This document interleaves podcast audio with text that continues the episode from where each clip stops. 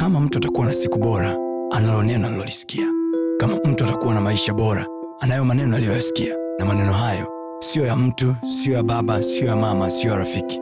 Bali ni maneno yatokayo kwa mungu mwenyewe ambaye akisema kila alichokisema ana uwezo wa kutimiza.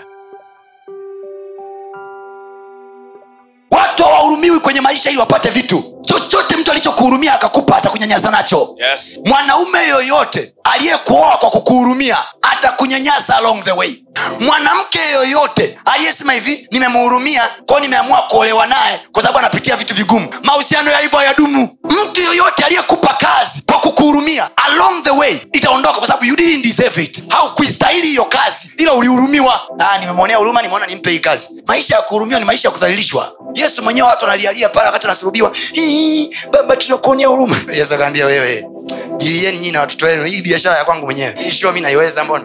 Yesu kwenye yale mateso ya msalaba alilia sehemu hii. Moja. baba alipoondoka. Kwa mchakato wote huu anachapwa viboko. The man with his father. He's okay. Alipotundikwa msalabani biblia anasema pale ndipo dhambi za wanadamu wote zikawa zimekuja juu yake. Mungu akai kwenye dhambi akaondoka. Yesu akapiga yoyo akasema baba umeniacha. Manake nilikuwa naweza kuyavumilia yote haya because you are there. Kwa sababu ulikuwepo. But this time you are gone.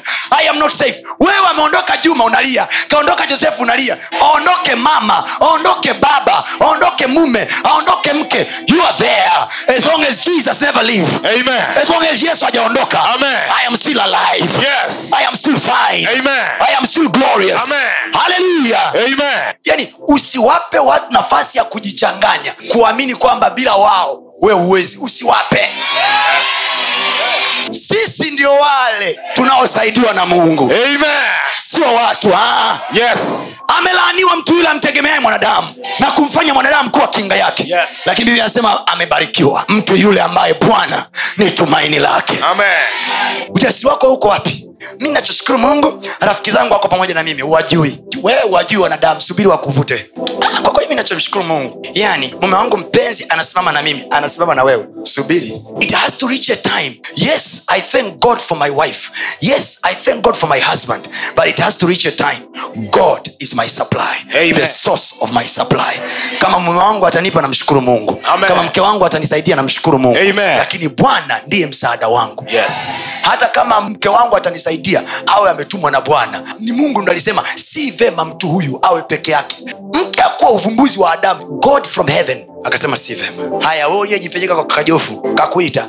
Yaani mimi nimemsaidia sana maishani mwake lakini kuna watu wajivaya malaika wa usiku wa manane. Jofu umekula? We mama yake mzazi. Kabisa litoto la miaka thelathini naliuliza. Umekula? Ye asikii njaa ajui kwamba muda wa kula anajua upendo upendo. Upendo ni kuulizana umekula. Yani haniulizi kama nimekula haniulizi. He wewe njaa yako. Kukuuliza nikuulize mimi. Vipi bwana?